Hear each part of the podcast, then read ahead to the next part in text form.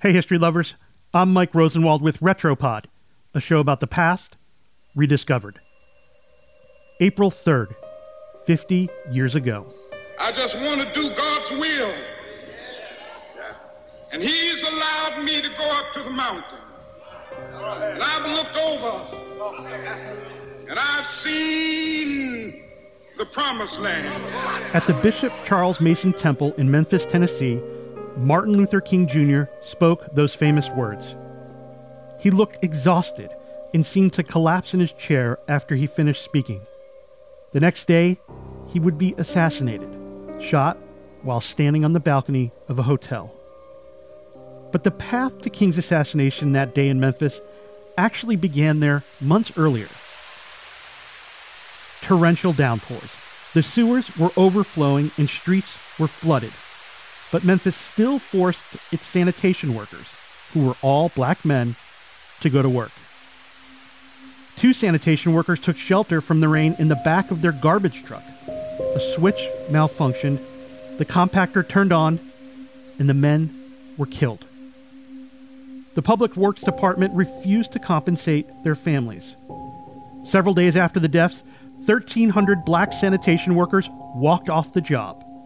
They demanded that the city of Memphis recognize their union, increase wages, and improve their horrendous working conditions. But the fight was about more than working conditions. It was about racism and civil rights.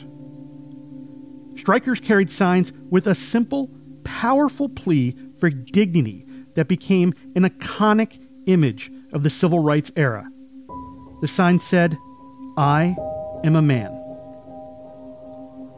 By mid February, more than 10,000 tons of garbage piled up in the streets of Memphis.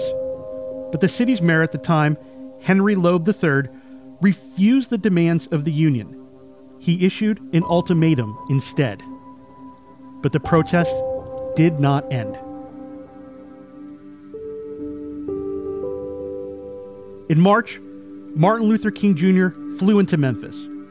He addressed 25,000 people in a speech and insisted that there could be no civil rights without economic equality.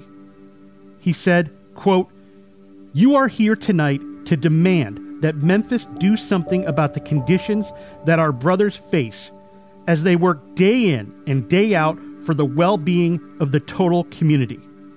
You are here to demand that Memphis will see the poor. The workers marched again a week later. This time, King and his ally, Reverend James Lawson, led the protest. It quickly turned ugly. A group of young protesters started throwing objects. King's men pulled them out, while Lawson tried to make the violent protesters turn around police fatally shot a 16 year old protester and threw tear gas at others, beating them as they fell to the ground to avoid the gas. Loeb, the mayor, declared martial law in Memphis and called in the National Guard. Newspapers around the country erroneously blamed King for the violence. King decided to return to Memphis to continue his support for the strike. That decision would lead to his death. He was shot and killed on April 4th, but not without leaving us with one last poignant speech. Well, I don't know what will happen now. We've got some difficult days ahead. But it really doesn't matter with me now because I've been to the mountaintop. I'm Mike Rosenwald. Thanks for listening. Special thanks to Deneen Brown, who reported this story for the Washington Post and we're celebrating our six month anniversary this week by rerunning some of our favorite episodes. So stay tuned all week for some of the best Retropod so far. And for more forgotten stories from history, you can visit WashingtonPost.com slash Retropod. One more thing. If you're a fan of Retropod, I'd love it if you could leave us a rating or review on your Alexa app or your favorite podcast app.